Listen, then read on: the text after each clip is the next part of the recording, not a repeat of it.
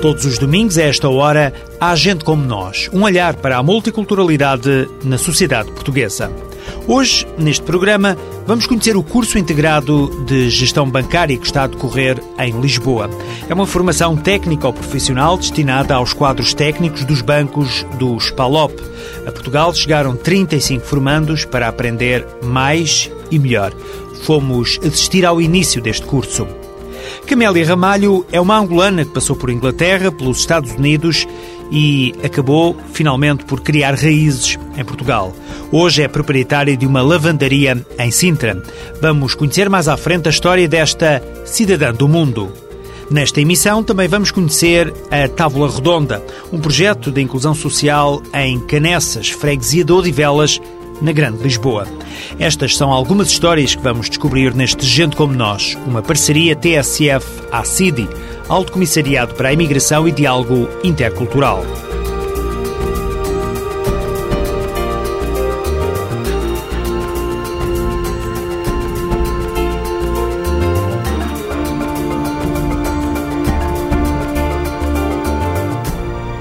O Instituto de Formação Bancária de Portugal apoia desde 1992 o desenvolvimento dos sistemas bancários nos países africanos de língua portuguesa.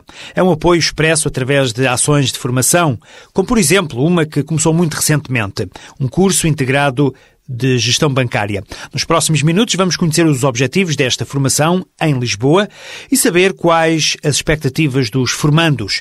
É uma reportagem de Luciana Maruta. O curso integrado de gestão bancária é uma formação intensiva que tem por missão aprofundar as competências dos quadros técnicos bancários dos PALOP e de Timor-Leste. Na opinião do diretor-geral do Instituto que promove esta iniciativa, o Instituto de Formação Bancária de Portugal, o curso representa um aumento das competências para o exercício de funções de gestão.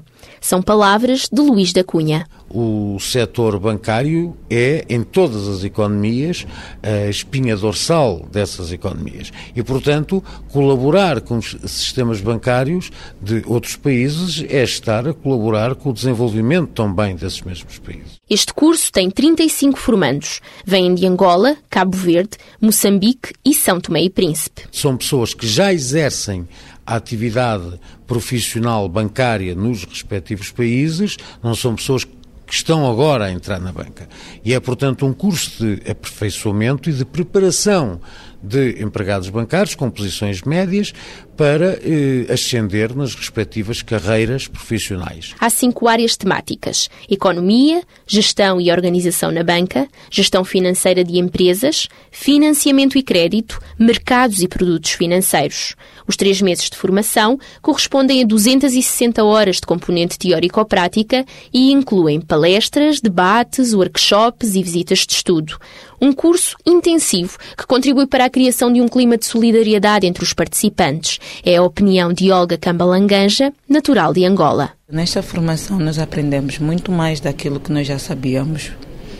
Depois vai ser um debate com vários países africanos que vamos aprender muito mais, que é aquilo que nós sabemos, afinal de contas tem mais coisas por aprender e é mesmo muito importante. Nós estamos num país em que nós talvez soubemos aquilo que nós, do nosso país. Agora, com esses debates de vários países, vamos conhecer muito mais, vamos saber como é que um país trabalha, como é que não, e assim sucessivamente. Teutónio Timba veio de Moçambique. Durante o curso, que termina em julho, pretende encontrar soluções que estimulem a economia do país de origem. Espero aqui encontrar informação bastante útil e que possa ajudar-me a encarar melhor a minha profissão na banca. Espero voltar de frente para o meu país, no sentido em que possa ter mais subsídios e possa melhor contribuir para aquilo que é o crescimento, primeiro, do meu banco, e a seguir do próprio país. Até julho, os formandos vão aprender novos conceitos e conhecer outras ferramentas de trabalho. Maria Helena garante que no regresso a São Tomé e Príncipe, estes conhecimentos serão transmitidos aos colegas. Acho que é um bom curso, tanto é que é a 9ª edição. Já participaram vários colegas, normalmente é um por cada ano. Espero levar um bom aproveitamento para também transmitir aos outros colegas. Uma opinião partilhada por Manuel Freitas, o gerente do Banco Comercial do Atlântico do Tarrafal, em Cabo Verde. Irá capacitar-nos cada vez mais na nossa vida cotidiana, profissional, e espero que tirar o melhor proveito possível deste curso e poder, lá no meu país, compartilhá-lo, portanto, com os meus colegas aí. No fundo, todos acreditam que vão sair de Portugal a ganhar com a frequência do curso integrado de gestão bancária, uma formação técnico-profissional destinada aos quadros dos bancos dos PALOP. No momento em que o curso começou em Lisboa, também o embaixador de São Tomé e Príncipe esteve presente. Damião Vaz de Almeida acredita que a formação permite acompanhar a dinâmica dos sistemas bancários. No momento em que, de facto, estamos perante esta grande crise, a formação tem, de facto, essa importância, porque encontrará para os nossos quadros melhores competências que possam, de facto, gerir aquilo que são a complexidade dos próprios sistemas bancários. Para Luís da Cunha, o diretor-geral do Instituto de Formação Bancária de Portugal, este curso intensivo é uma aposta já ganha. O sucesso é medido não só pelo entendimento dos bancos a que pertencem as pessoas, como também pelos próprios formandos e... Uma forma muito objetiva de medir esse sucesso é ver como evoluíram as carreiras das pessoas que frequentaram os cursos depois de os terem frequentado. No final, todos os formandos recebem um diploma de qualificação técnico-profissional e levam na bagagem novos conhecimentos e competências para dar resposta a problemas e exigências dos clientes. Os cursos integrados de gestão bancária existem desde 2001. Todos os anos, os bancos dos países africanos de língua oficial portuguesa e também de Timor-Leste são convidados a selecionar um grupo de profissionais para frequentar o curso. Na edição de 2010, estão representadas mais de 16 instituições bancárias. O Serviço de Tradução Telefónica faz a ponte entre nacionais e cidadãos estrangeiros em português e 50 línguas diferentes. Em casos de atendimento em serviços públicos e privados, é disponibilizado pelo ACIDI um serviço de conferência telefónica que permite o esclarecimento em simultâneo entre o técnico da instituição, o tradutor e o imigrante. Ligue 808-257-257, onde é disponibilizada a tradução telefónica em mais de 50 línguas diferentes. Camélia Ramalho é uma mulher que não para. Emigrou para Portugal, para os Estados Unidos e ainda passou por Inglaterra, sempre em busca de novas oportunidades de trabalho. Hoje, aos 51 anos, a vida trouxe-a de regresso a Portugal. Camélia desenvolveu um projeto de empreendedorismo imigrante e abriu uma lavandaria no concelho de Sintra. Traços gerais, esta é a história de vida de Camélia, mas vamos recuar um pouco no tempo. Camélia saiu de Angola em 1965, quando tinha apenas 18 anos. A guerra afastou-a das origens. A primeira paragem foi Portugal. Eu vim para Portugal derivado da guerra da independência de Angola. Derivado das circunstâncias da própria guerra e os meus pais serem separados, eu acabei por vir para Portugal com a minha mãe. A integração social e profissional de Camélia não foi fácil. Aqui tive 2 anos que foi difícil trabalho, procurava e não conseguia me integrar nos estudos, porque não tinha trazido o currículo de Angola, né? Que era difícil na guerra, você trazer qualquer documento, porque você queria fugir, né? É neste momento que Camélia começa a pensar em emigrar mais uma vez. O convite de uma amiga foi o estímulo certo e Camélia ruma em direção a Jersey para trabalhar como empregada de quartos num hotel. Estive lá a trabalhar, ao fim de 2 anos de estar lá a trabalhar como solteira, eu venho a Portugal e casei. Levo o meu esposo para trabalhar nos modernos hotéis, lá em Jersey, ele como waiter, eu como chambermaid. Depois de 12 anos a viver em Jersey, Camélia e o marido decidem regressar a Portugal. Mas ainda não é desta que Camélia decide ficar por cá. Camélia recebe um novo convite, também de uma amiga, e decide emigrar para Londres. Quando eu fui para Londres, eu não estava a trabalhar porque não tinha com quem deixar a Jéssica. Então eu fiquei tomando conta da minha filha, a minha vida de casa, o meu marido trabalhava, e eu...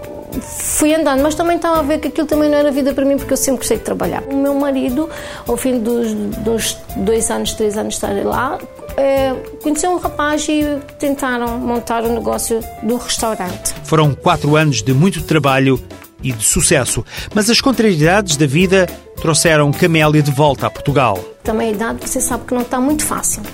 Eu começo a pensar, mas a minha vida, o que é isto? Então eu disse, não, eu tenho que dar a volta por cima. A vontade de se sentir útil e de dar a volta por cima, como ela mesmo diz, levaram Camélia a investir na ideia de abrir o próprio negócio. Então eu comecei a pensar, bom, o que é que eu faço? A minha amiga viu-me e disse-me assim, porquê é que tu não vais lá acima à escola da Jeromanha, que eles estão a dar os cursos para empreendedorismo e ideias de negócios? Vai lá saber o que é. E então, aquilo estava na reta final, e eu cheguei lá, a senhora disse, olha, isto acabou hoje, mas você nasceu onde? Olha, eu nasci em Angola, então faça lá a sua inscrição. E eu fiz, depois a senhora perguntou, moça, perguntou-me assim, o que é que a dona Camélia quer fazer? Eu disse, olha, eu sei de lavandaria. De tanto que eu andei, de tanto que eu fiz, eu estou aqui num negócio que eu sempre sonhei ter, o meu próprio negócio. E então eu estou aqui pronta para lutar, para, se for preciso, fazer mais coisas na vida, porque estou viva. É só isso que eu digo. Ser imigrante permitiu a Camélia conhecer diferentes países e profissões, mas hoje esta cidadã do mundo sente que encontrou um lugar e uma vocação. Convido vocês a virem conhecer a minha lavandaria Sete Sonhos. E agora, um projeto do Programa Escolhas. Hoje vamos conhecer o Távola Redonda, um projeto que levou o conceito de inclusão social até Caneças, uma freguesia de Odivelas. Caneças é uma vila da região da Grande Lisboa, onde até há bem pouco tempo não era nada fácil falar abertamente sobre alguns problemas. É uma certeza, segundo uma afirmação da psicóloga Patrícia Oliveira. Caneças é uma vila muito pequena, em que toda a gente se conhece. Obviamente, que como em todos os espaços pequenos, as pessoas preferem não ver o que é mau. E há muita pobreza escondida por essa razão. Até que chegou o projeto Távola Redonda. Nós acabámos por ser um sítio... Vindo de Angola. Trámos estes jovens com comportamentos disruptivos, enfim, delinquentes. A população assustou-se.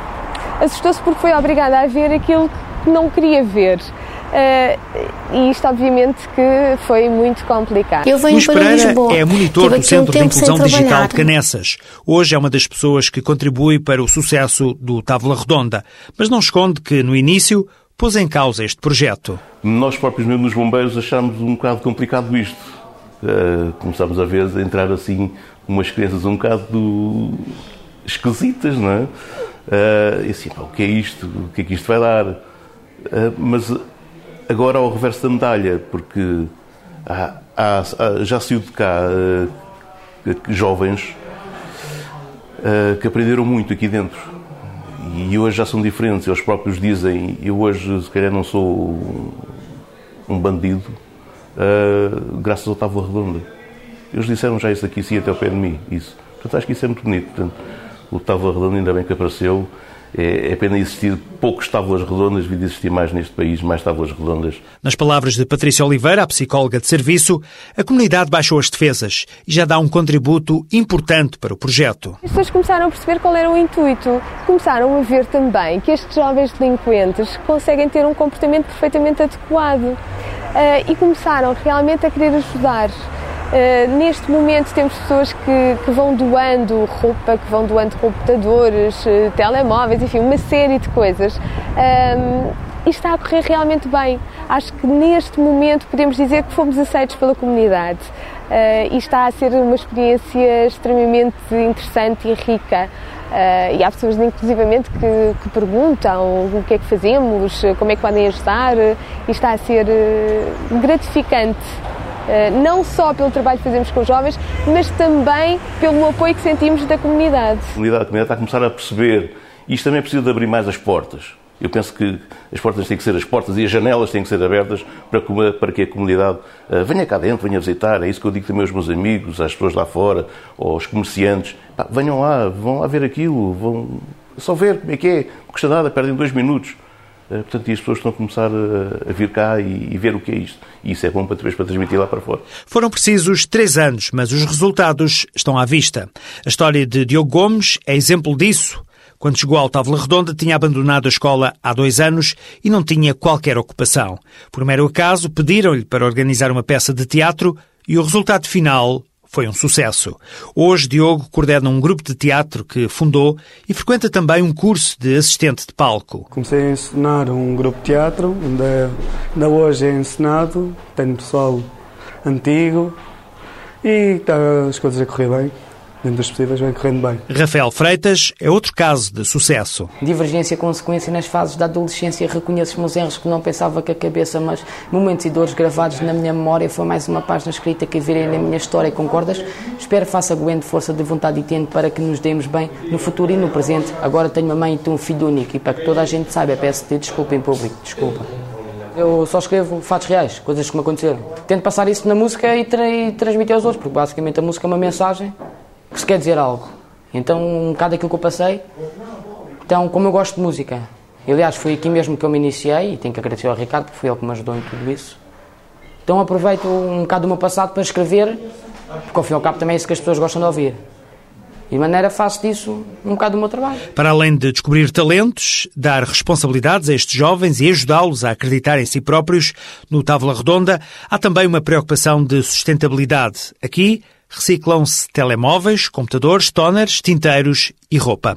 Para Ricardo Santos, o coordenador do projeto, a iniciativa cumpre um duplo objetivo: sustentar financeiramente esta ideia e dar um bom exemplo à comunidade. Há roupas que nem sempre estão em melhores condições e, como tal, vamos restaurá-las, recuperá-las para depois criarmos uma loja, entre aspas, para vendermos essa mesma roupa. Também para a sustentabilidade. A psicóloga Patrícia Oliveira define esta atividade como um meio de aproximação dos jovens à comunidade. São momentos privilegiados para conversar com eles sobre os problemas deles, sobre aquilo que os afeta mais, sobre a ajuda que eles precisam e fazemos isto de uma forma muito informal. Não há necessidade de estarmos fechados no gabinete para conversar sobre os problemas. Não, isto faz-se naturalmente e é deste modo que nós vamos atuando.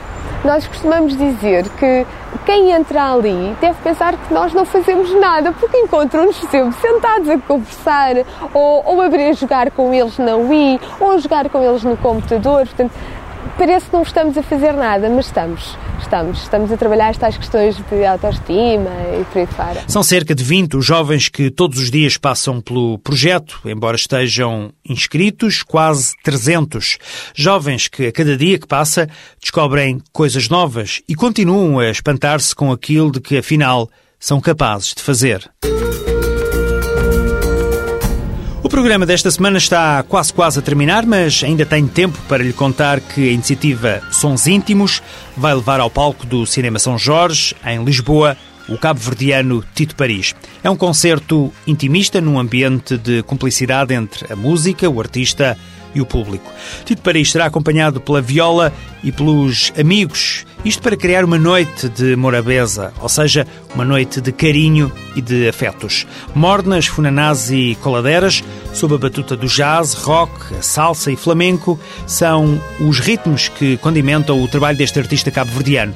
Ora, este concerto vai acontecer no dia 14 de maio, ou seja, já na próxima sexta-feira, às 9h30 da noite, no Cinema São Jorge, em Lisboa. E agora, a fechar esta emissão, aqui fica o endereço eletrónico do Gente Como Nós para críticas e sugestões. O Gente Como Nós é uma parceria TSF-ACIDI, Alto Comissariado para a Imigração e Diálogo Intercultural. E o endereço é este: gentecomonos@pgm ou pgm.pt. É um programa que resulta todas as semanas aqui na TSF desta parceria TSF-ACIDI. É uma iniciativa apoiada pelo Fundo Europeu para a Integração de Países Terceiros. Boa tarde, boa semana.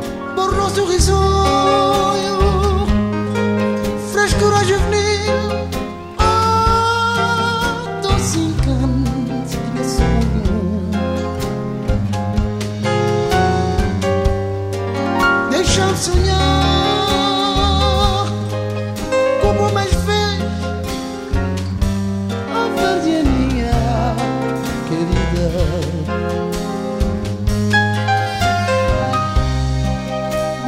paixão, nem a sonho.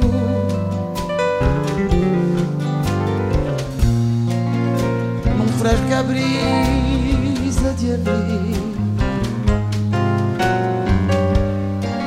borrou sorrisonho, frescura juvenil, ah, doce encanto de meu sonho.